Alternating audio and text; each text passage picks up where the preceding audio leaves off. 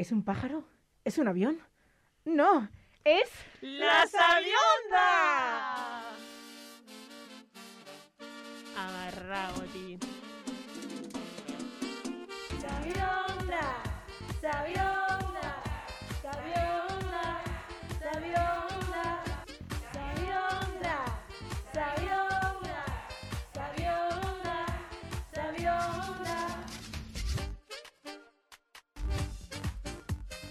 Bueno, bueno, bueno, bueno, espera, eh, eh, ¿lo notáis esto? Este, este ASMR precioso que tenemos de repente en este programa. Se oye como a calidad, ¿no? Mm, ¿Qué es esto? Pues porque estamos en radio, en el estudio de la radio.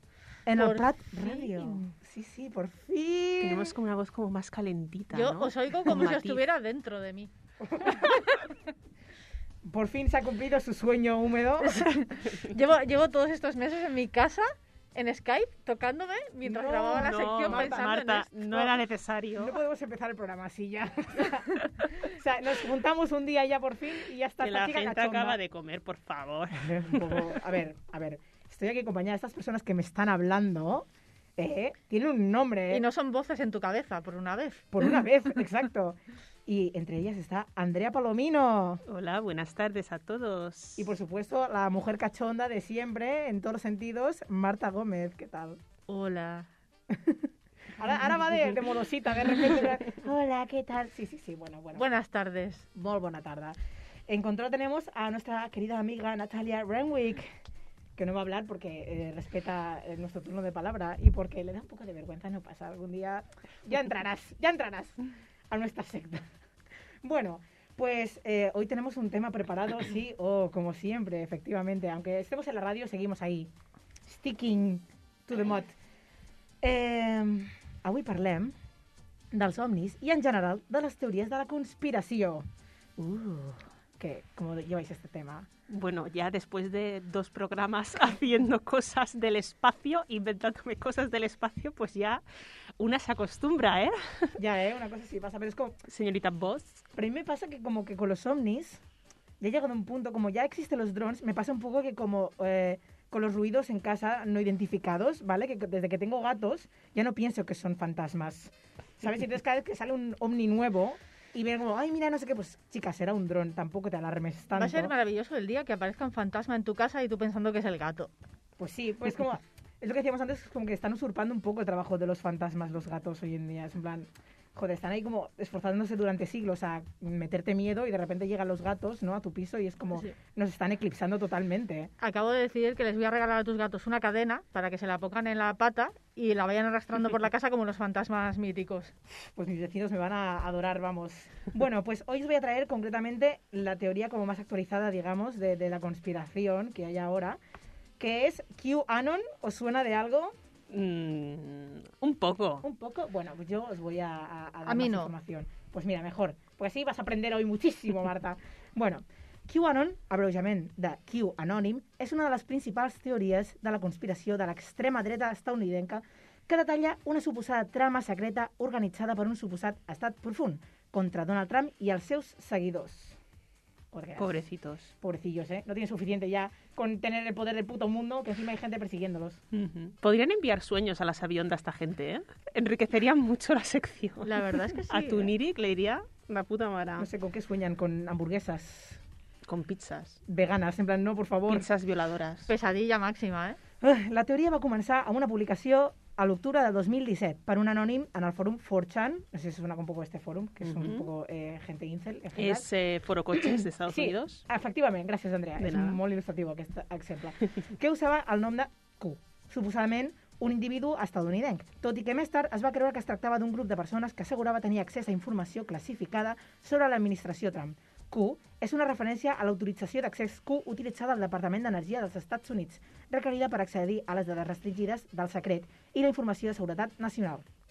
El plantejament és bàsicament una actualització dels protocols dels savis de Sió.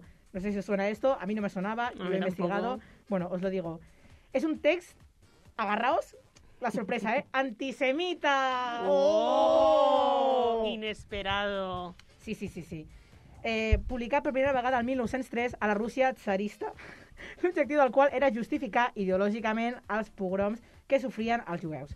El text, considerat un frau històric, seria la transcripció d'unes suposades reunions dels savis de Sió en què detallan els plans d'una conspiració jueva que controlaria la maçoneria i els moviments comunistes. ¿Os suena este discurso de algo? No sé. No, Es algo, es algo muy madrileño, además, ¿no? Sí, ¿no? Esto, Últimamente. Los masones. no lo habíamos escuchado en la vida esto. Madre mía, pues de ahí viene un poco, imagínate. Con lo que me gusta a mí una conspiración judeo-masónica. Bueno, pues Lo mejor que hay. lo Desde que es la luego. trama Aquí no le va a general- gustar. Hombre, aquí no le va a gustar. Un batisterio romano. ¿A quién no le va a gustar? Bueno, la trama és que hi ha actors liberals de Hollywood, polítics del Partit Demòcrata i funcionaris del rang que participen en una xarxa internacional de tràfic sexual de nens i realitzen actes pedòfils. I que Trump, ojo, ojo, la pel·lícula, que Trump els està investigant i perseguint i intenta prevenir un suposat cop d'estat orquestrat per Barack Obama, Hillary Clinton i George Soros. Els mitjans de comunicació han descrit a QAnon com una branca de la teoria de la conspiració Pizzagate. Pizzagate us sona una mica més? Sí. Mm, Me suena el nombre, pero no de qué va. Vale, pues yo te lo explico también un poco por encima. Pizzagate es una teoría de la conspiració, otra más, una detrás de otra. És una catiusca aquí de, de conspiranoies. Que es va fer viral durant les eleccions presidencials dels Estats Units de 2016. 2007, sí. Ha estat des desacreditada per una àmplia gamma d'organitzacions, les pròpies que estan implicades, clar, inclòs el Departament de la Policia Metropolitana del Districte de Colúmbia, tot i que noves informacions i filtracions d'Anonymous, aportant desenes de proves, han dut a pensar de nou en la seva veracitat. Els membres de l'extrema dreta, autodenominada dreta alternativa, i altres opositors de la campanya presidencial de Clinton van difondre la teoria conspirativa en mitjans de comunicació socials com 4chan, otra vez 8chan i Twitter. En resposta, un home de Carolina del Nord va viatjar a Comet Ping Pong, que es donde es como el restaurante de pizza, La No, pizzería, supongo que a ti cutre, pobre. eh, que hacían como unas reuniones en plan con el tema del tráfico sexual y tal, per investigar la conspiració i aquest pavo, òbviament, perquè està mal de la cabeza, va disparar un rifle dins del restaurant. L'amo i el personal del restaurant també van rebre amenaces de mort teòrics de la conspiració. O sea, la paranoia que tiene la peña de la extrema derecha en Estados Unidos es heavy. Un poco, a mí me recuerda a toda la peña de Plandemia de aquí. Sí, yo iba a hablar de esto. Bueno, de aquellos, ¿cómo es? De aquellos polvos, estos lodos de aquellos ¿eh? barros, sí, de aquellos Eso, barros, de estos aquellos lodos. barros, sí. Sí, sí, una maravilla, de verdad. O sea, vosotras Bueno, y, y lo del fraude electoral también es otra teo- teoría de la conspiración Sí. de, de la misma gente, o sea, son la Sí, misma sí. peña. Pero a, a mí la reunión esta de Barack Obama con Hillary Clinton y Soros, que es como, o sea, no tienen nada mejor hacer. no, esta peña, ¿cómo, cómo, ¿cómo quedan? ¿Se escriben, tienen los WhatsApps? ¿Cómo...? No, no acabo de ver yo el... Exacto, sí, el, el rollo, grupo de Facebook cerrado, privado. Pero a mí me fascina que la fuente principal sea de un pavo de 4chan. Es como una persona de 4chan de repente dice una cosa y todo el mundo a tope con esto. Es muy heavy, ¿eh? Sí, ¿Cómo Bueno, puedes cambiar el se mundo agarra un tú anti- ardiendo, ¿no? O No, sea, sí, sí, sí. En plan, que hay algo en contra mío, a ver con qué, con qué trabajo. No sé, yo recomiendo, la- no sé si habéis visto el documental ese de la Tierra es plana o no sé qué. Realmente es una fantasía. Yo he visto vídeos sueltos de Peña por YouTube, pero no he visto un documental. No, el documental es, bu- es fuerte, porque claro, los que hacen el documental, ellos no, no, hacen, no le hacen las entrevistas a la gente como ya buscando el machaque, sino Mm. intentando entender por qué ellos entienden que las cosas son así. Claro, Y ¿de dónde entonces, nace? claro, y es como absurdo, o sea, y Vaya, es- qué raro.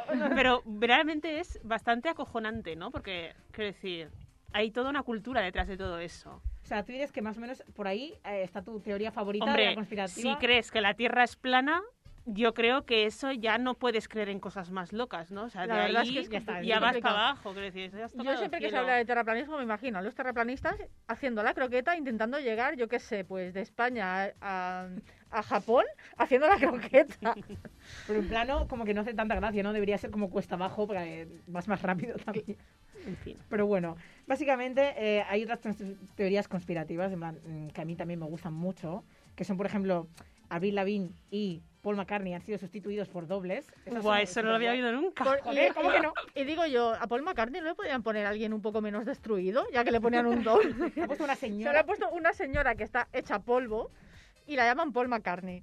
No, no, pero además que la maravilla que siempre como me gustan mucho las pruebas, que es como que buscan las diferencias del lóbulo de la oreja, depende de las fotos que tienen. Y los mensajes en canciones ocultos. Madre mía, pero Rollo que Dead. quieras. Luego también he encontrado, en plan, rollo, que Bruno Mars es hijo leg- ilegítimo de Michael Jackson. Oh, esta es como es como muy facilona, ¿no? O sea, yo creo, o sea, yo quiero el listón un poco más. Vale. Y luego otra que ya es como, bueno, lo que tú digas, en plan, que Buscando a Nemo en realidad es una película sobre la pérdida, que en realidad ya, ya lo es, o sea, no es porque no lo Sí, sea. Vale, no está oculto que eso. en realidad Nemo no existe, que se muere al principio de la película y que en realidad es el padre intentando como aceptar su muerte.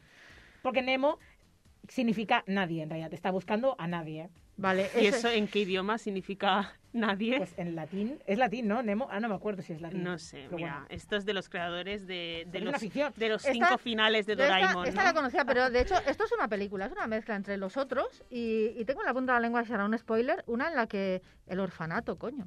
Bueno, sí, sí. Pero En el orfanato lo que pasa es que ya está toda la película buscando a ese niño Ah, y el niño, el niño ha muerto eh, cayéndose por unas escaleras, creo. Pero O- es como que te lo dicen. O sea, la película va de, de eso, de, de- Sí. del el reveal después, ¿no? Bueno, si ellos son felices creyendo eso, ¿quiénes somos No sé, nosotras, no? sí. A ver qué, qué encontramos hoy también, porque yo traigo muchas cosas de, de ovnis también que son muy graciosas, que para mí también forman parte de teorías conspirativas, obviamente. Así que vamos a darle ahora a Breaking News, a ver qué tal lo llevamos. Venga, vamos allá.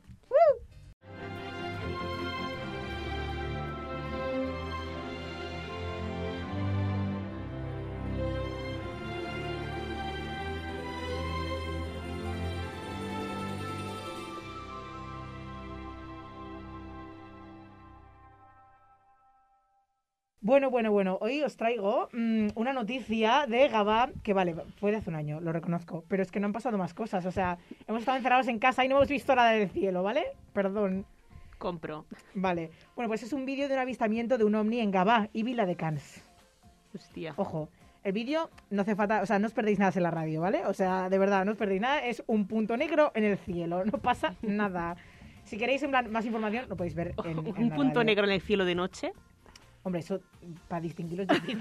Por eso digo, pero a lo mejor la noticia ni existe. No, no es como, ah, sí, sí, estaba ahí, no lo ves en el vídeo. Vale, Es- vale. eso es porque tienes la cámara sucia, cariño, no es un mosca. ovni. No, no. Os explico. Vecinos de Gabá han reportado a Gabá Info el avistamiento de un ovni, objeto no volador no identificado, en Gabá y alrededores. El momento se ha producido hoy sobre las 11 de la mañana. Los testigos aseguran haber visto este objeto moverse por los cielos de Gabá y Viladecans, moviéndose con rapidez hacia el puerto de Barcelona y Montjuic. Los testigos que han podido presenciar el objeto destacan que volaba muy alto y se movía a grandes distancias. Aseguran que no ha sido un globo porque se iba moviendo de zona a zona y no tenía aspecto de un dron. Era bastante grueso y difícilmente se puede gestionar un dron desde Gabá hasta Barcelona. También habría que tener en cuenta que está prohibido hacer volar un dron a menos de 8 kilómetros del aeropuerto. Que esté prohibido no quiere decir que no sea posible. Exacto, digo. Esta El gente tiene muy poco barrio encima. Exacto. O sea, esto es el bash, colega. ¿Qué te piensas tú? El vídeo se ha tomado a manos de Joan, vecino del edificio del Mercadona en el barrio de Can Rivas. Y entonces, eh, luego hay gente comentando este post el 11 de agosto del 2020. Uno dice, Enric concretamente dice, al dia 10 d'agost a la, uni, a la una de la nit, des de Gavà mirant al cel, va passar un objecte triangular visible només durant 3 o 4 segons, amb 3 o 4 llums a cada lateral.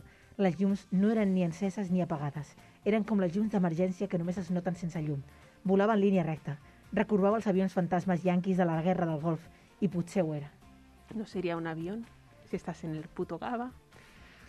Y entonces, no, espérate, Digo, no es- digo. es, que no está solo este hombre, porque mayo, 7 de mayo de este año, un año después casi, le Hace contesta nada. Adolf. O Adolf. Pero vamos a decir Adolf. Digamos Adolf. Me gusta más Adolf, lo siento. Diu, hola Enric. El 10 d'agost del 2020, cap a les 11, a Tarragona, mirant al cel per veure la pluja d'estels de Sant Llorenç, junt a la meva filla de 14 anys, vam veure el mateix que tu expliques. Un objecte triangular molt fosc, amb unes llums molt tènues a les cantonades, volant en silenci total, a línia recta, venint del nord-est cap al sud-oest. Em quedo al·lucinat trobant algú que va veure el mateix que nosaltres el mateix dia. No sabem què podia ser, però sabem que ho vam veure. Salutacions.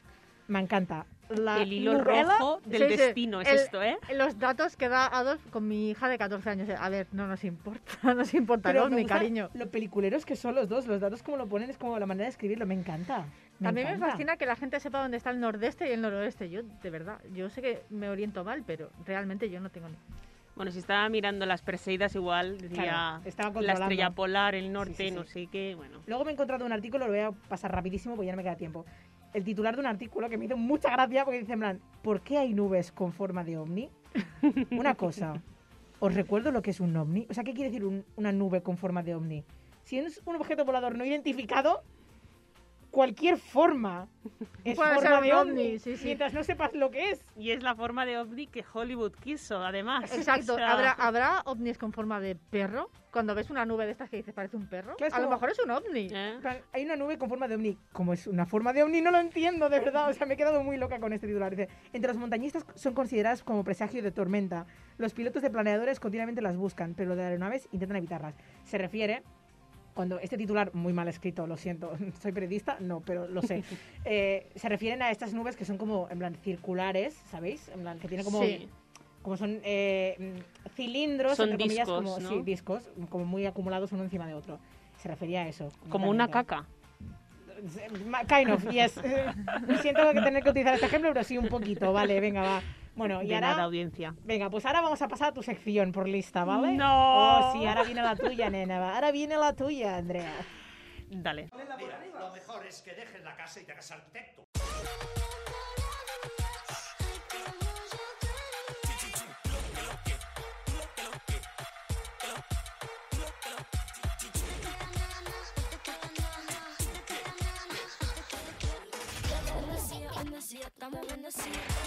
Bueno, Buenas tardes. Buenas a las dos. eh, me estreno en la Radio Pro. Por fin jugamos de verdad a la radio.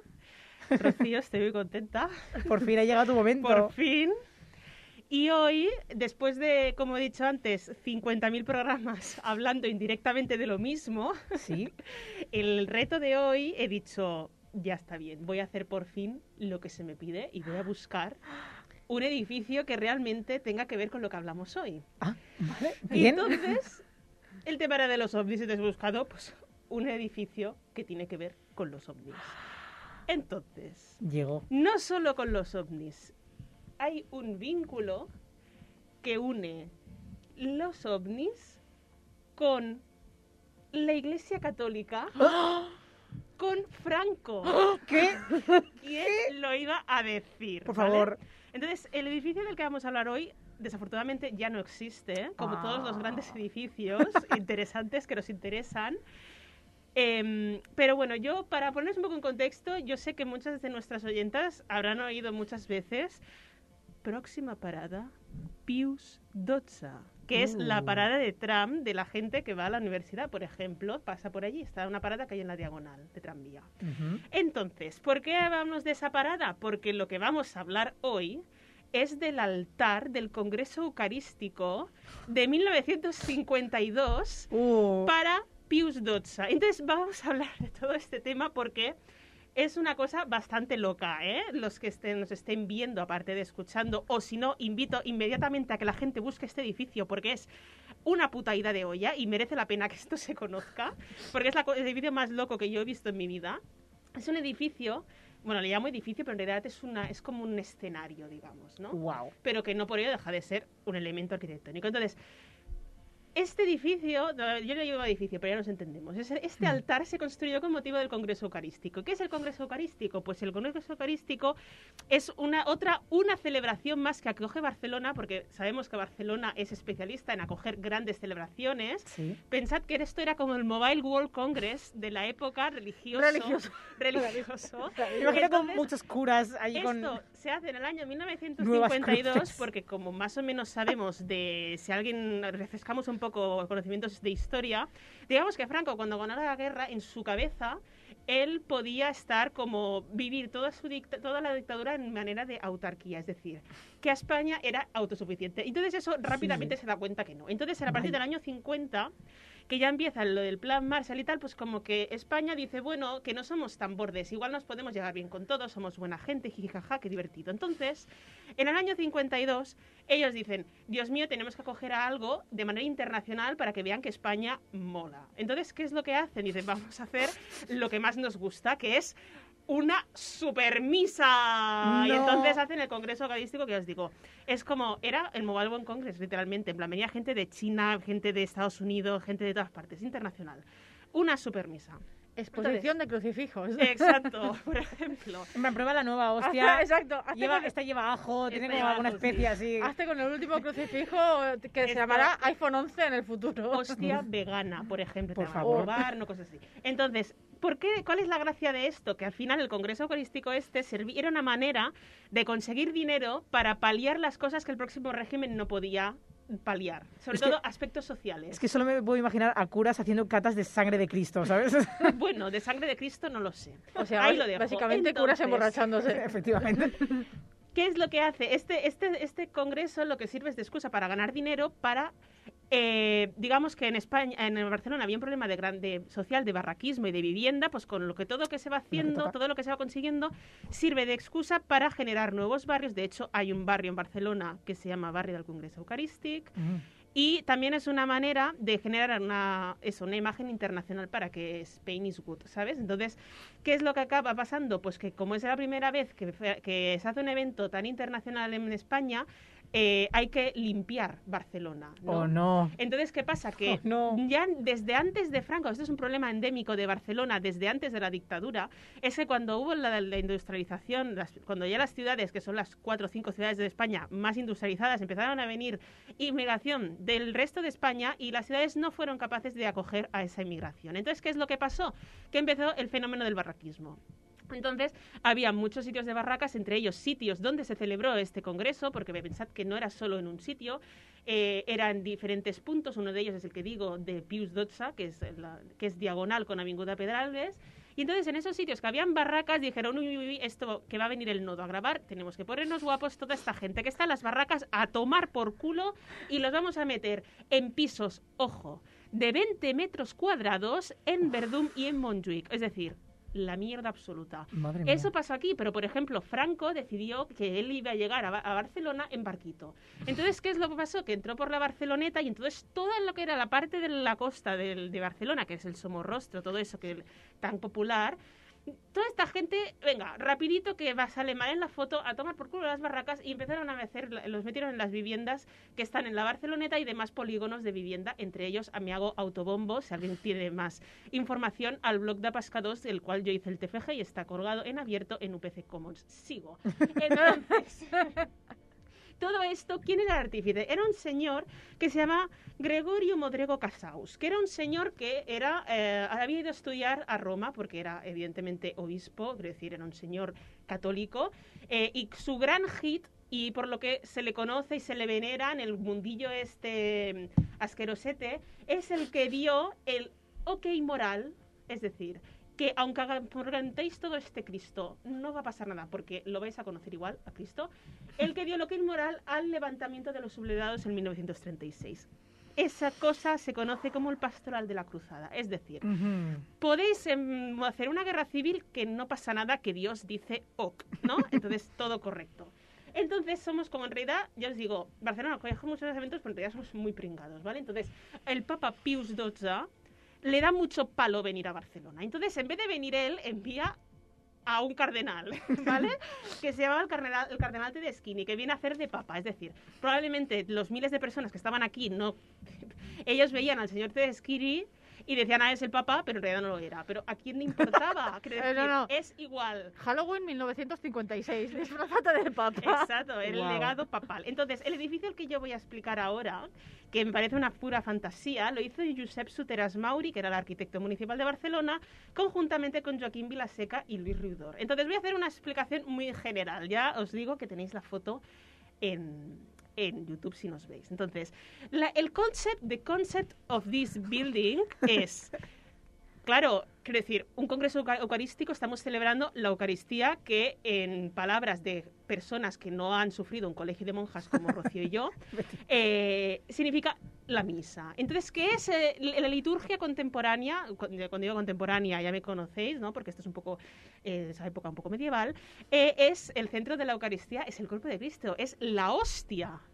Y entonces el señor Josep Jusuteras Mauri dijo, pues vamos a hacer una puta hostia enorme, inclinada, que parezca que vaya a salir volando. Entonces, básicamente, la descripción es que es un, es un altar cuyo techito es una hostia que está como inclinada, de manera que tú de lejos lo percibes como una elipse, y que detrás tiene una cruz cristiana de no sé cuántos metros, pero ya sabemos que le gusta al régimen una cruz enorme Uf, y que se vea detrás de esa hostia, de manera que desde lejos parece que es un puto ovni. Es decir, eso Total. es la culturilla popular de, su- de esa época, porque evidentemente mm, no había mucha libertad de prensa y menos para criticar esto. La gente lo conocía como el ovni, Ah, tal cual. aunque bueno, no- el platillo volante, no sé si ovni existía. Sí, bueno, como platillo tal. volante. Sí, Entonces, existe una publicación en el COM de la revista del Colegio de Arquitectos de Madrid que la escribe el propio Josep eh, Suteras Mauri, Eh, entonces explica el edificio, entonces ha sido fantasía, ¿vale? Entonces decía que él cuando hizo este edificio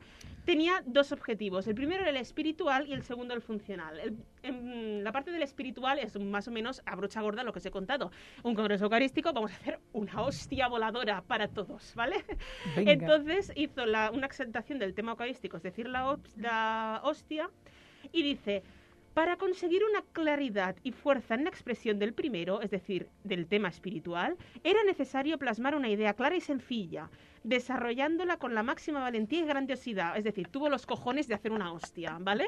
En plan, no, no se lo pensó mucho Se gusta muchísimo, me directamente encanta. dijo, no me voy a rayar. Entonces digo, dijo, la Sagrada Eucaristía no podía en la Sagrada Eucaristía, es decir, la hostia, no podía faltar la cruz de grandes dimensiones, lo dice él, no lo digo yo, ¿vale? Entonces, eh, es decir, esto digamos, lo de la cruz está tan grande que le gustaba mucho al régimen porque ya sabemos que, y ya lo dice RuPaul, the higher the hair, the closer to God. ¿no? Exactly. Ajá. yes. Amen, real. Amen. Entonces, hace ese círculo que es la hostia, entonces esta hostia que está inclinada estructuralmente se apoya, digamos que en tres apoyos, que son, simbolizan la fe, la esperanza y la caridad.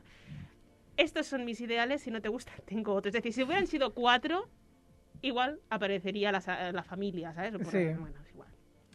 Pero bueno, entonces con estos tres apoyos súper sutiles, estructuralmente, realmente, mucho jijijaja, pero esto es un pedazo de edificio de nivel tecnológico además, Mm. eh, digamos que esta estructura procura en gravidez y ligereza, es decir, la espiritualidad de la obra. El alma se eleva como la hostia que va a salir volando y va a Marte, ¿no? Wow. Entonces, eh, lo, lo que a mí me hace más gracia de este edificio, que insisto, es un altar, aunque yo lo llame edificio, es que, mira, es que las fotos de lejos son fuertes, ¿eh? Wow. Yo creo que el señor Soteras sabía algo que los demás no sabemos. No, no, yo Tiene tampoco. información privilegiada este señor. Pero sinceramente, a mí me da miedo. Da o sea, puto yo esto- miedo. Hombre, yo voy caminando por la calle y veo eso a lo lejos y yo me alejo. Pensad que en la Sí. avenida diagonal, mira, en la, en la avenida diagonal en aquel entonces era campo, porque allí no había nada. Claro, es decir, claro. en esa época Franco estaba empezando a hacer la maniobra de desplazar a todos los estudiantes del centro de Barcelona, es decir, de Plaza Universidad, porque como la estaban liando mucho, Ah. estaba empezando a decir, bueno, esta peña la vamos a enviar fuera de la ciudad. Y entonces en este momento solo estaba construida la facultad de farmacia, todo lo demás eran vacas y lodo, ¿vale? Entonces, quiero decir, ahí no había nada. Entonces, bueno, una fantasía. Entonces, a mí, como decía, una cosa muy interesante de este edificio es que en realidad, a nivel, el otro objetivo que hablaba, el objetivo funcional, es que no era moco de pavo, porque tenías que distribuir una, una cantidad de superficies, un volumen y unos servicios muy grandes para la mierda que era esto, porque al final esto era una cosa que duraba, no sé, una semana montado. Quiero decir, este edificio, que es una hostia voladora, tiene un basamento, o sea, vuelan hostias, ¿no? En el año 1952. Tiene un basamento, quiero decir, es un altar que está elevado 5 metros y debajo del altar tenían, ojo, lavabos, despachos, enfermerías, almacenes, cuartos de guardia, es decir, Madre había mía. todo un edificio montado aquí debajo. Y además tenía que acoger no solo su santidad, el legado papal, es decir, no Pius XII, sino el otro, Franco, y luego 300 cardenales que estaban sentados como alineados admirando hacia el altar, para que de esta manera el altar fuera visible 360 grados. Es decir, mucho jijijaja con la hostia voladora y la cruz está de no sé cuántos metros, pero este señor estaba haciendo un super edificio, estaba montando una auténtica máquina de la religión. Era como una catedral, al- una catedral al aire libre que la podías disfrutar desde todos los ángulos. Es decir, tú no tú ibas a ver a ese señor que tú te crees que es el Papa, pero en realidad no.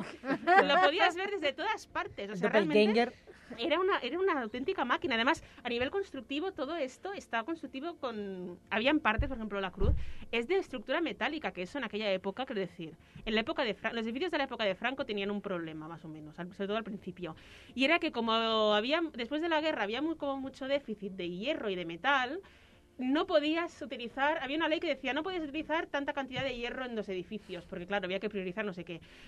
Tiene una, a nivel tecnológico es mega chungo, o sea, mega chungo, mega high tech, es decir, este señor que cuando en el momento en que dice que la hostia se tiene que inclinar para que muestre gravidez y que luego los soportes, porque claro, esto hacían la misa de noche y claro, iluminaban toda la hostia, no veías todo lo demás y entonces parecía que la hostia realmente volara. Es decir, este señor en 1952, con toda su fe cristiana extraña, estaba anticipando a los deconstructivistas.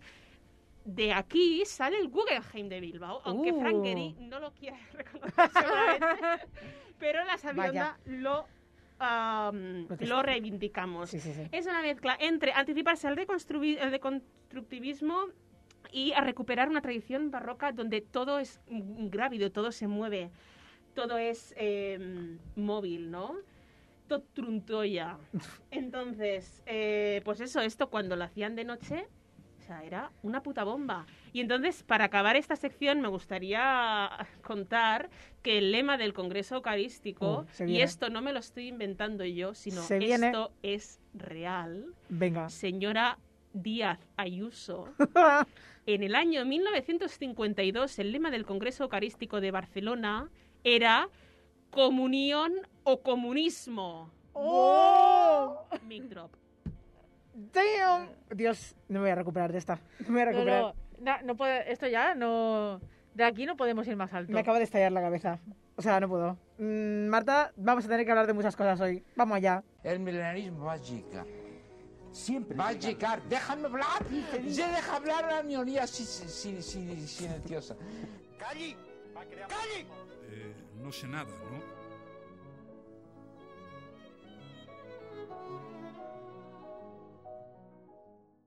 Bueno, bueno, bueno, Marta, a ver. A ver qué traes tú. Yo no traigo nada tan crack como lo que ha traído Andrea. Lo primero, ¿no? Bueno, Sí, claro. vale. Yo quiero retar a nuestros oyentes a que calculen la cantidad de veces que Andrea ha dicho hostia. Hostia, hostia, hostia. Porque han sido muchas. Yo las voy, las voy a contar cuando, Vale. cuando nos oiga. Y yo solo puedo empezar esta sección de una manera, que es con una frase de Fox Mulder. Ujú. Solo Fox puedes Mal- empezar con Fox Mulder. Por supuesto, estamos hablando de ovnis. Fox Mulder, en creo que es el primer episodio de la segunda temporada, puede que me esté equivocando en todos estos datos, ya aviso, dice, cuando hablamos con Dios lo llaman fe y cuando Dios habla con nosotros lo llaman locura, Eso es verdad. ¿verdad? Porque esa gente que habla sola a lo mejor sabe cosas, como el arquitecto Soteras, a lo mejor sabe cosas y es Dios que, le, que habla a través de ellos. La gente que está hablando sola, que nos la encontramos por la calle o, o en sitios, o que nos da periódicos con apuntes Sí. extrañísimos, Ujú. Y nos dan ganas de a entrevistarles lo mejor también. estas personas están hablando con Dios. Es más que probable. Mm. Y luego está eh, Emil Durkheim, que decía que, allá por el siglo XVIII, que la fe es ante todo un impulso para actuar. Y la fe en los ovnis, la acción que hace muchas veces es mm, pues reuniones sociales. Por ejemplo, en Montserrat. ¿Sabéis que hay gente que se reúne Sí. todas las semanas en Montserrat para avistar ovnis? Sí, sí, sí, sí. Eh, mi profesor de antropología religiosa organiza excursiones para ir a verlos. Eso es una... Otra asignatura no iba a ser. No, no, Por no. favor. Es que esto es religiosidad pura y dura. Claro, F. O sea, un, un trabajo de antropólogo, por ejemplo, es ir a avistar gente que avista ovnis. Oh, Y por esto yo me dedico a esta mierda, básicamente por este tipo de cosas. es que claro, al fin y al cabo es como mm, creer en... o- Claro, es que creer en ovnis en concreto no es tanto como creer en ovnis como en aliens, ¿no? De alguna manera, porque ovnis como en plan... Creer en que hay cosas que no se están identificando en el cielo, pues sí, seguramente, pues como no podemos No, siempre- es una... Es, Google, por es- ejemplo. Sí, Es, es por la comunión, básicamente. Comunión o comunismo. Bueno, sí, es por... Es el o comunismo. sea, si la fe es un impulso para actuar, no hay nada más poderoso que una creencia compartida. Y en las sociedades laicas, como la nuestra supuestamente, supuestamente. Eh, cuando no hay un Dios, digamos, al- en el que creer, o hay una gente que no cree, cuando eres la- te consideras ateo agnóstico, la sociedad misma es el gran poder en el que se cree. Y por eso funcionan tanto los Los... las reuniones. vale. Como la de como la de avistar ovnis, por ejemplo. Sí. Bueno, es el sentimiento de comunidad, ¿no? De no soy el único loco. Sí, incluso cuando son locuras, ¿eh? que a lo mejor tú vas ahí en plan como por los lols un poco Sí, sí. y luego como que, ¿sabes como el horóscopo? Que empiezas en plan rollo, jaja, que la broma esta de, ahí vamos a mirar el horóscopo de hoy y al final como que acabas haciéndolo diariamente en plan diciendo, me tengo que agarrar a algo, estoy fatal de la cabeza, necesito que Esperanza Gracia me diga que todo va a ir bien. O sea, no puedes con tu vida, sí, sí, sí. Y el horóscopo yo creo que es un poco eso ahora mismo, en plan, estamos entrando como una comunidad de somos todos pobres, no tenemos psicólogo, necesitamos que alguien nos diga qué somos, qué hacer con nuestras vidas. Vamos a ir al horóscopo, que es la manera gratis y fácil de ir. A ver si me puedo agarrar a que algo, aunque sea mentira, pero como... ya Rocío, no es mentira, no, no menosprecies el trabajo de Ferran. no, no, no es O mentira. sea, por favor. Que tú Pero creas es- que es mentira, me refiero. Discrepo. Bueno, no discrepo. Es una explicación psicologicista la que haces tú. Una explicación Sí. antropológica sería, por ejemplo, ¿Vale? el creer en lo universal. Que es lo universal. Pues, mm, por ejemplo, si tú crees en el horóscopo, piensas que a todos los pistis del mundo, digo pistis porque yo lo soy, Sí. eh, les, les puede pasar lo mismo o tienen unas características parecidas. Da igual Sí. que un pistis de Papúa Nueva Guinea no crea en el horóscopo. Si tú tienes esa fe en el horóscopo, piensas que es universal y que le pasa a todos los seres humanos y te estás pasando, o sea, te estás limpiando el culo con lo cultural, con lo social y con lo particular. Efectivamente. Pero luego, Big drop. pero luego también te digo, es que no solo hay que pensar en el, en el horóscopo que ti- que tienes en Sol, sino que luego hay que pensar en, plan, en ascendentes, en el que tienes en Luna, que, y los otros También es planetas. universal. O sea, Efectivamente. también, también, también estás creyendo en lo universal. Claro, pero cuando tú miras el horóscopo, te tienes que poner la localización y la hora súper súper importantes porque influye de manera distinta. Entonces, más o menos... Pero, como, pero esto cuando naces, ¿no es lo de la carta astral? ¿O Sí, también claro. siempre? La carta astral, es que a ver, voy a quedar aquí como si fuera yo una experta de nada y tampoco es que crea ni nada, es como simplemente es como algo ahí que influye de alguna manera, sí. El lugar donde naces y, la hora donde naces, el mes donde naces, sí que hay una influencia en en cómo pasas las estaciones del año. También son distintas, depende de la, localiza- de la localización, efectivamente. Pero es eso que es como que, que no solo es eh, cuando te ponen el horóscopo, la carta astral entera, es, tienes que especificar el lugar donde has nacido también, porque también influye en, en tu carta astral. Que entonces son como varias cosas. Sí, sí, sí. ¡Hala, ya está! Definitivamente. Oh my god. Defendiendo el horóscopo un día más aquí en este programa. Es que estoy fatal, de verdad, lo siento, lo siento. La lo verdad es que hacer, sí. Lo he vuelto a hacer. Bueno, Y sobre teorías conspiranoicas, yo traigo una crítica. venga. Traigo una crítica al, al elitismo que supone una teoría conspiranoica. Por ejemplo, yo venía a hablar de la pandemia. ¿Vale? O sea, es- esa gente que es en plan, uy, los que creéis sois un rebaño. Ay, vosotros no. Ya, ya. Vosotros porque también creéis en lo mismo. Claro. Eh, esa gente se siente superior por no creer en algo.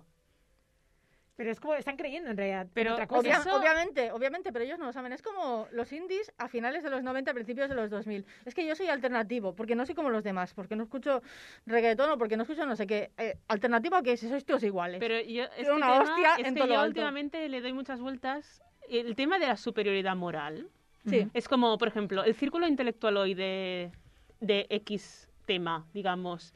Es como que miran por encima del hombro a- al vulgo o a la gente normal y realmente no entiendo por qué, porque realmente, qué decir, Porque al final Pues no quieren que la gente acceda a todos ese somos mundo, víctimas de nuestro tiempo. Claro, como- me- Porque al final nadie, nadie quiere que el, el hijo del fontanero deje de ser hijo del fontanero. Bueno, porque al fin y al cabo quieren sentirse especiales. Y A mí si- me hombre, fascina, claro, o sea- algo como muy concreto y que nadie conoce, no sé qué, se sienten especiales. Es que esta manera es como- gente es populista, es que es un barrio populista y yo pensando, a ver, No hay nada más populista que la derecha, por ejemplo. es de que, hecho.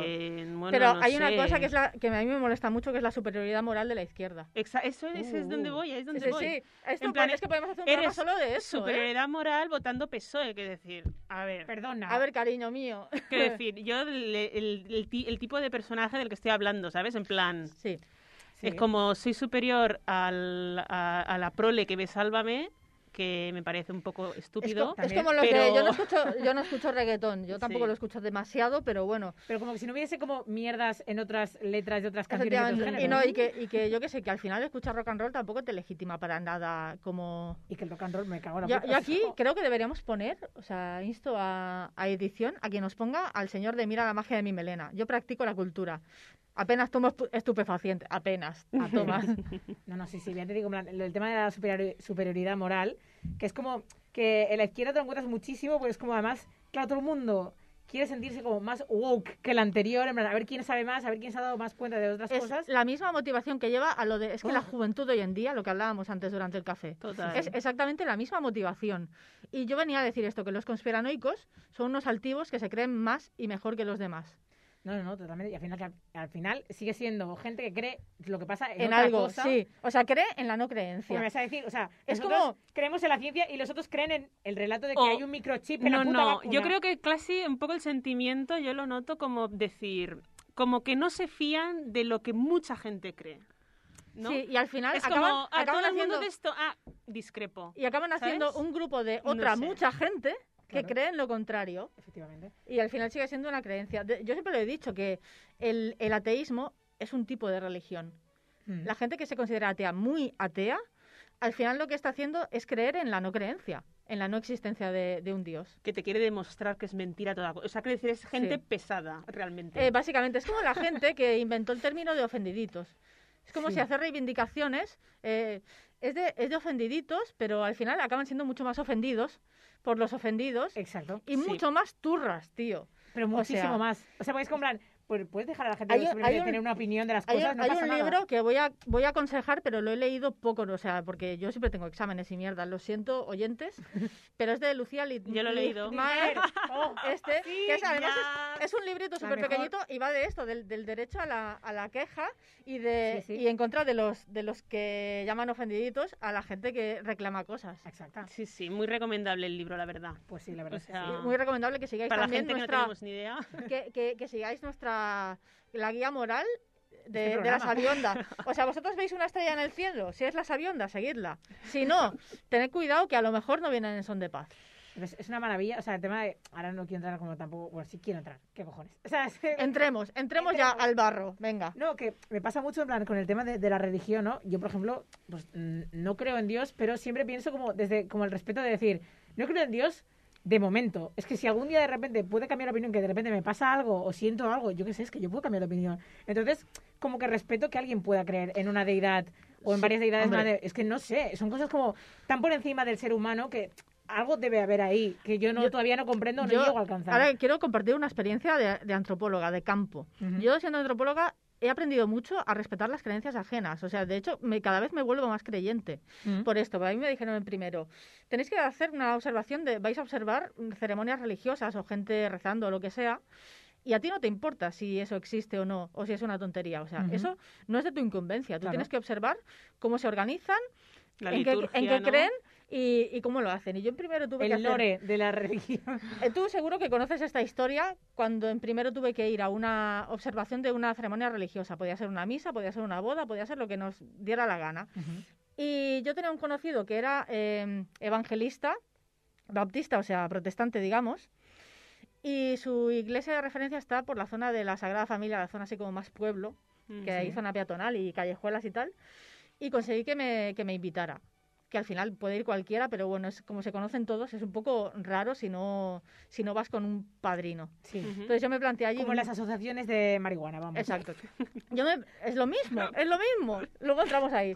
Yo me planteé allí un domingo por la mañana, madrugando, además, y, Hombre, y estaba allí y la peña, pues como en las películas yankees, como en las misas de los negros, cantando, dando palmas, la gente se ponía de pie, se sentaba todo el rato agotador, ¿eh? Y de repente, de repente empiezan a pasar un chupito de vino, hostia, que yo pensé, Me claro, la- el- el- lo que decíamos de, de los curas borras, de la sangre de Cristo. Sí, sí, sí. Total, que yo eran las once y media de la mañana y pensé, me he metido en un after o qué. O sea, la peña bailando, cantando y bebiendo vino. ¿A qué te crees que la gente religiosa no se lo pasa bien tampoco? Hombre, pensé, Está- están enganchados por Tantos algo. milenios, o Hay sea, algo amiga. Que engancha por algo, claro. Es como claro, algo sí, tiene sí. que haber. Sí, sí, sí. Y nada, y cuando salí de ahí el, el, el cura, el bueno, el pastor, eh, se me presentó y me, porque no me había visto nunca y me preguntó si me había gustado la ceremonia y tal. Yo le dije que sí, le expliqué que iba por porque no puedes engañar a la gente y no decir que vas a hacer un trabajo de antropología que al final no se publica ni nada porque era un ejercicio de clase y tal. Y me dijo, ¿y volverás? Y le dije, la verdad no lo creo, pero me ha gustado mucho, lo he pasado muy bien, he disfrutado muchísimo la ceremonia.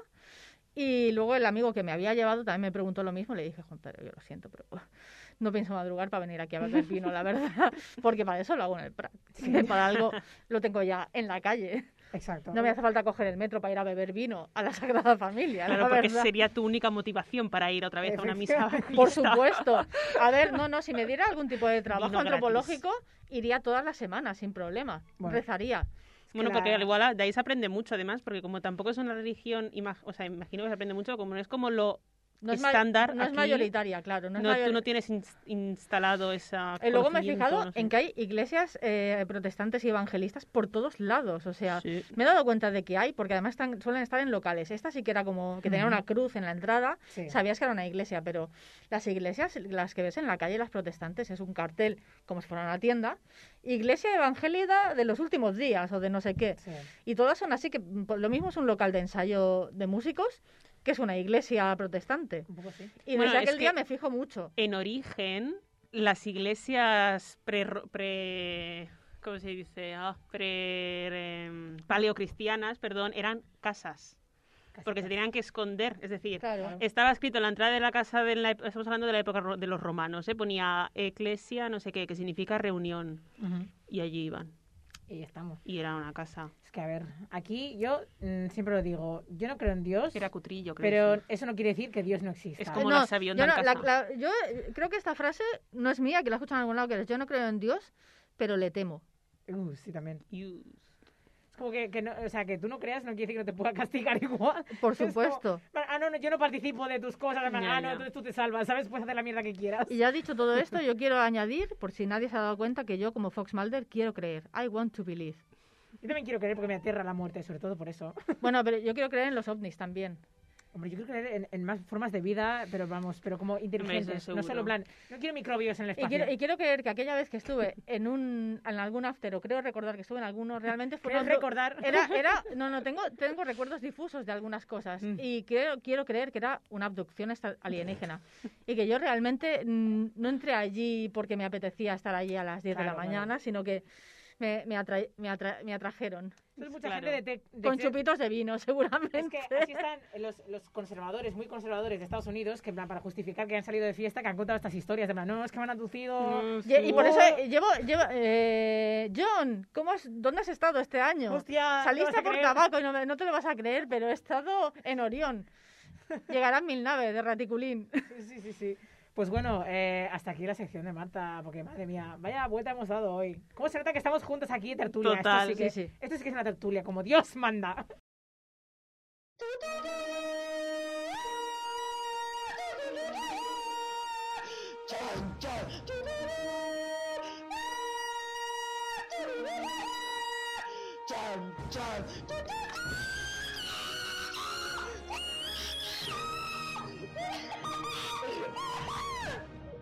Y ahora por fin llega nuestro momento con Ángel Garrido, que estaba aquí escondido. ¿Cómo estás? Muy bien, Rocío. Aquí estaba, bueno, agazapado. Estoy, en verdad, estoy como, si no me veis en, el plató, en el plató, en el estudio del Prat, es porque estoy ahora mismo escondidito. Eh, nada, una, baja, una baja temporal de- En nada estoy ahí otra vez con vosotras, dándolo todo, gritando, dándome golpes en la cabeza y volviendo a la normalidad ya. Qué maravilla. Eh, que me han dicho que estamos hablando de teorías de la conspiración. ¿Es eso así? Sí, sí, sí. A sí. ver, como es. sabéis, el Valle de Llobregat está lleno, es una tierra fructífera en, en conspiraciones, en bulos. Bueno, es una tierra de fantasía, básicamente. El, el- el- el 95% de cuarto milenio se podría sacar de- de- del Valle de Llobregat. Pero, pero hoy os vamos a hablar un poco de, de un par de sitios que hay aquí en, en nuestra queridísima comarca que están recargados de esa, de esa magia bulística. El primero de ellos es, ni más ni menos que Montserrat. ¿Has estado en Montserrat, Mon? Monse te iba a llamar. Monse, ¿Has estado en Montserrat, Monse? ¿Has estado No. en Montserrat, Rocío? no, no, no estaba jamás- creo, bueno, es que no sé si es la típica excursión que haces con, con el colegio y yo no me acuerdo, pero no tengo recuerdos de Montserrat. Lo voy a decir de esa manera, por si acaso mis padres después me corrigen. Pero si estás a, estás a, un, a, un, a un ferrocata de Montserrat, ¿cómo no puedes haber ido nunca? Pues mira, Madre no sé. o sea, es como me hablan pa- de tantas cosas de religión desde allí que tampoco es como que me llame la atención, ¿sabes? Como, si quiero ver Montserrat, la puedo ver desde abajo. Madre mía. Bueno, para quien no lo sepa, que no lo, que lo dudo, Montserrat es un macizo montañoso que está entre las comarcas de, de Baix Llobregat, de Anoia y Bagues, ¿vale? Es una montaña que se le da mucha connotación mágica por la forma que tiene, tiene una forma así como unos, unos peñones así muy... con- como si fuese una sierra, digamos, como si fuese una algo así... Montserrat. Exactamente. Y, y es un sitio que, bueno, que corona el Valle Brega, básicamente. En ese sitio pasan muchas cosas. La primera de esas que vamos a comentar es el avistamiento de ovnis. O sea, Montserrat Mm. es conocido por ser un sitio que la gente pues va allí y hace quedadas de ver ovnis.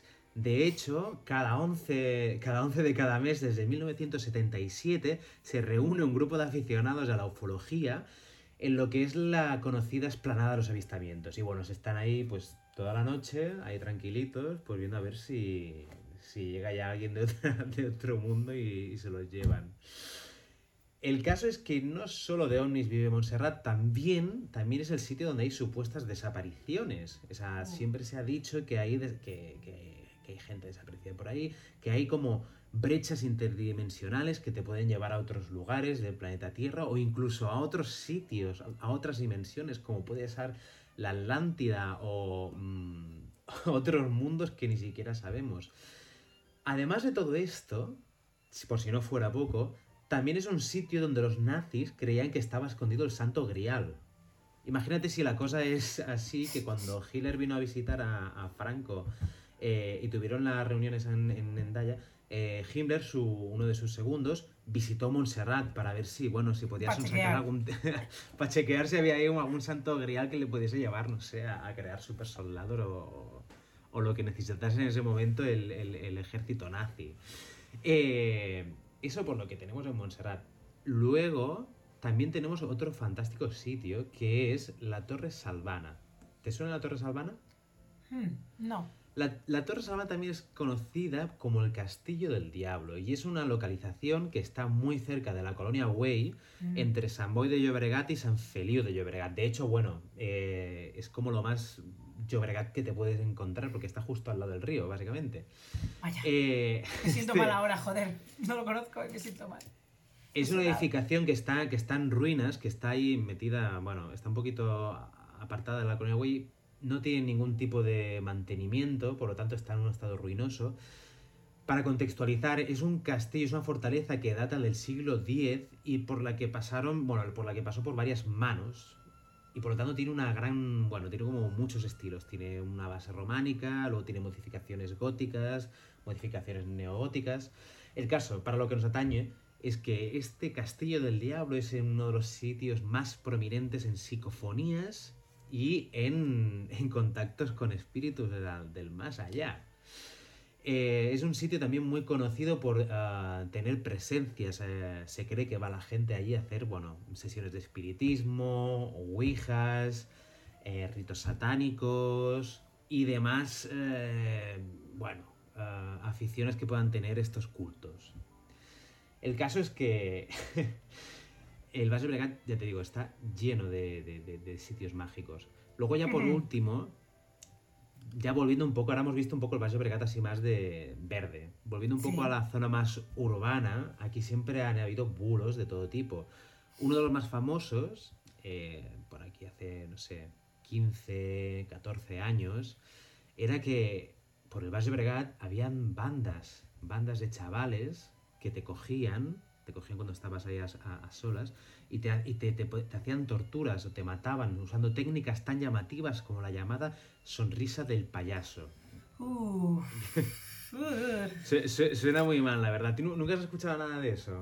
O sea, sí que me suena la historia, pero creo que no, no era todavía tan consciente como para tenerle miedo, porque lo típico que si vas acompañada siempre con tus padres, no te crees que te va a pasar a ti. O sea, pero me recuerda un poco al- a, a lo- la peña que se vistió de payaso durante una época muy rara en 2016 en los Estados Unidos, que se vestían de payaso y aparecían en sitios por la noche y era como muy amenazante. Y yo pensaba, ¿por qué hacéis esto en un país donde la gente tiene pistolas en casa? ¿A qué estáis jugando? O sea, te- o sea, tenéis que tener tú más miedo vestido de payaso cagando a la gente que a la propia gente, porque es como si sacaran una pistola y te pegan un tiro, luego el policía le dará la razón a quien te ha pegado el tiro. Es como, no entiendo por qué arriesga la vida, pero aquí obviamente, pues claro, pues te cagas si alguien te amenaza de esta manera. La cosa es que esta sonrisa del payaso, que era más fructífera de, de aquel Valle Bregat, eh, consistía en una cosa bien diferente, que era en que hacían unos cortes en las comisuras de los labios, y ojo, oídos sensibles aquí, apagar la radio en todo caso, en esas Ujú. cortes te echaban sal, con lo que Ah. hacían que de la reacción te abriese la boca más, y por eso te generaba esa sonrisa parecida a la de un payaso. A la del Joker concretamente. Esto, al menos en mi generación, marcó un punto de inflexión que era, bueno, era la época en la que empezabas a salir, a ir a sitios, al cine, tú solo, tal. Y claro, Mm. era como que de repente, pues bueno, mm, todos los nenes pues escondidos en sus casas a que, a que no los pillasen la gente Claro. esta que hacían estas cosas. En fin, cambiando de, de sitio, aparte de todo esto, ahora hablamos de una noticia mucho más actual que ha pasado en Santa Coloma de Gramenet. Oh, Viniendo con las, con las conspiraciones, es que han ya encontrado... sé por dónde vamos. Han encontrado el cadáver de un señor dentro de la escultura de un dinosaurio. Un dinosaurio de, ac- de acero, de cobre, no es una cosa así como una estructura metálica con forma de dinosaurio. Y dentro se han encontrado un señor. Wow. La cosa es que no saben, diferentes hipótesis marcan en que puede ser que el señor se le cayese el teléfono móvil e intentando recuperarlo se metiese dentro de la escultura, que no sé esa escultura cómo puede tener esos, agujeros para que quepa una persona, y el hombre ya se quedase encerrado ahí para siempre. Otra de las hipótesis marca que posiblemente la persona se estuviese buscando cobijo para la noche y acabase dentro de ese dinosaurio sin poder luego salir. El caso como- es que es algo, una muerte bastante trágica. Sí, porque además, claro, si no ha podido salir y se ha muerto de haberse quedado allí, es como. Y no podía como pegar golpes, gritar algo hasta que alguien. O sea, ¿cómo de. de isla, ¿Cómo de aislado tiene eso? El sonido, ese dinosaurio por dentro, por favor. La cosa es, ¿por qué haces una escultura de un dinosaurio con oberturas de ese tamaño? ¿Qué por si lo escondes? quieres, lo quieres arreglar o algo. para ¿Qué, poder qué entrar. esconde Santa Coloma? ¿Qué esconde? ¿Por qué llevan a hacer ese tipo de cosas? Qué En fin. Misterio sin resolver. bueno, ya por último vamos a hablar de. Vamos a hablar de, de- de- de- de series, vamos a hablar de, lo que, de lo que nos atañe en esta, en esta sección. Hoy, viniendo con el tema de las conspiraciones y de los bulos, vamos a hablar de unas series estrellas de TV3. Crims. Uh, No sé si os suena. Crims ha sido un poco como. Bueno, uno de los resurgivos de, de- de TV3 en estas últimas dos temporadas. Eh, es una serie producida por eh, TV3 y, y la productora Coroca.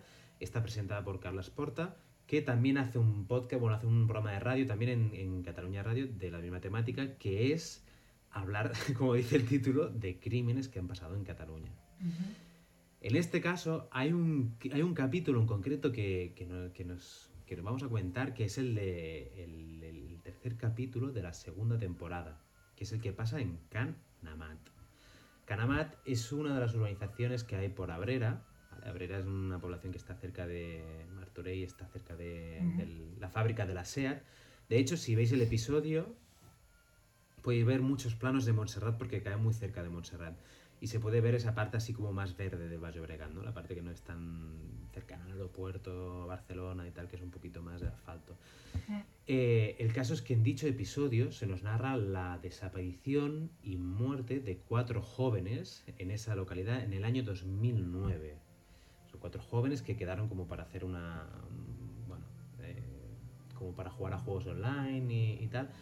Y que se los encuentran descuartizados tres días después en un arcón de hielo.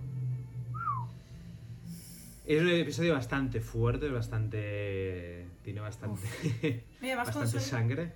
varias personas da más miedo todavía. En plan, joder, mm, no han acorralado a una persona indefensa, ¿no? Es que son varios, hostia. No adelantaremos hechos para quien quiera ver el episodio porque es bastante reciente, es de esta temporada, se emitió, no sé si me acuerdo, hace tres o cuatro meses, así. Eh, pero la verdad es que es bastante interesante ver eso, los métodos, las escenas del crimen, el, el hecho de que, que descuarticen un cuerpo, que me parece terrible, la Mm, verdad. Sí, sí, sí. Y sobre todo que pasó muy cerca de aquí, muy cerca del Prat, o sea, en, en Abrera, que es coger la, la, la AP7 directamente para arriba. Lo. Os guío a la escena del crimen. Aquí, echaos a morir. Y, y realmente es una cosa bastante escalofriante.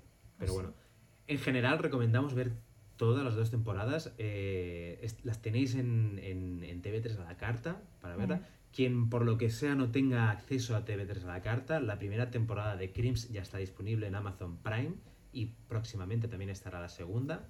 Así que estará disponible para todo aquel que nos escuche allá donde esté. Y poca cosa más. Con esto Con esto todo. con esto, con En la esto ya tenemos misterio. suficiente de. Con estos suficientes bulos y conspiraciones por lo que tenemos en el episodio de hoy. Pues muchísimas gracias, Ángel Garrido. hoy eh, escondido eh, que tiene aquí, bueno, en la versión de Skype tiene a Montserrat detrás con los picos ahí curioso. A la gente avistando ovnis por ahí, haciendo luces, básicamente. Capricornio, Leo,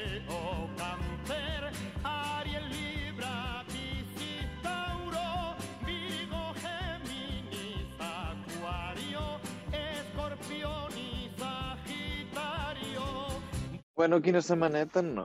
Mercuri retrògrad, aquest eclipsi total de superlluna plena sagitari, no. Què passa aquí?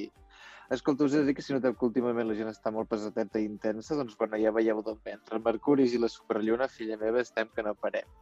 Tot i això us he de dir, filla, que Mercuri retrògrad i els eclipsis totals aquests tenen bastant mala fama, eh? perquè bàsicament ens fa una mica de polla enfrontar-nos als nostres sentiments, eh? per això tenen mala fama.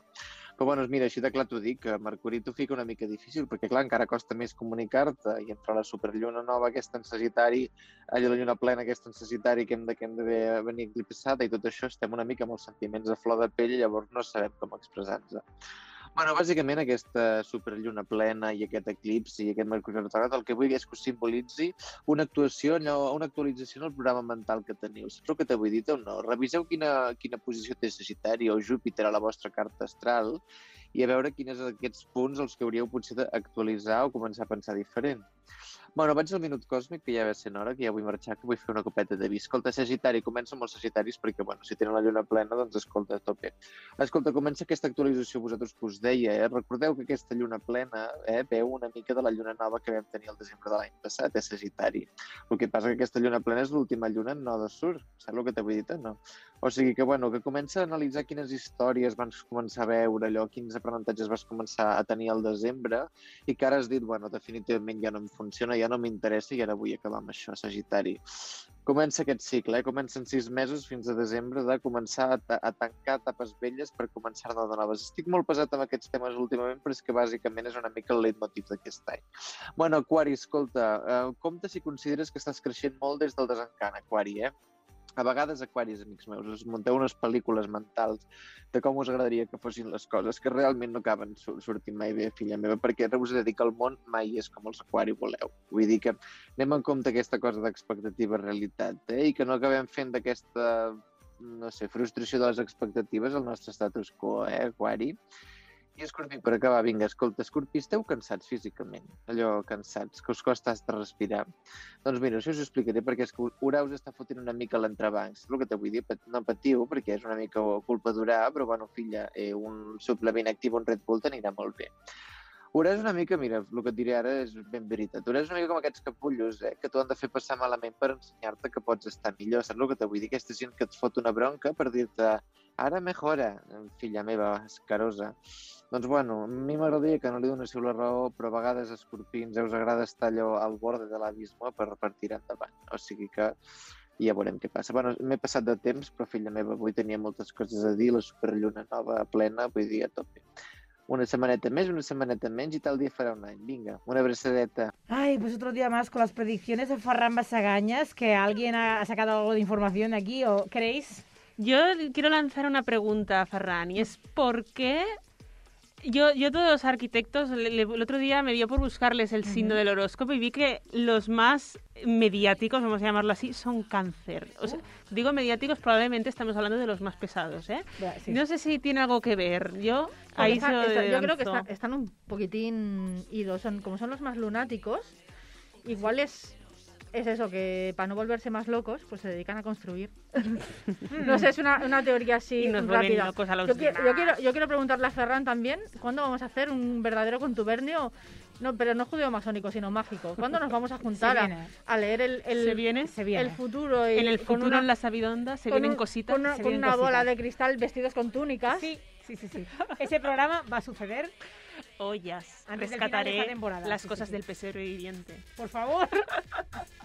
La típica túnica que todos Típica tenemos en casa. de mala. Quiero, quiero decir que fue una función escolar También. y espero que no fuerais muy niñas, sino que ya fuerais adolescentes para que sea más vergonzoso. Éramos adolescentes, vamos. O sea, Vamos, el, el vamos. Hype, el hype que estoy sintiendo ahora mismo. Horror. Una maravilla. Bueno, bueno, bueno, pues hasta aquí el Tragedia. programa de hoy. Muchísimas gracias, Andrea Palomino. Nada, un placer como siempre, esta vez más. Muchísimas gracias a Marta Gómez. El placer es mío. y a Nat Renwick, que está allí en control, que no va a contestar porque nos respeta, como siempre. Para una persona que lo hace. Para uno que lo hace en este Hay que, hay que agradecerlo, la verdad. Y bueno, pues nos dejamos con una canción preciosa que se llama Universio, a ver si la conocéis.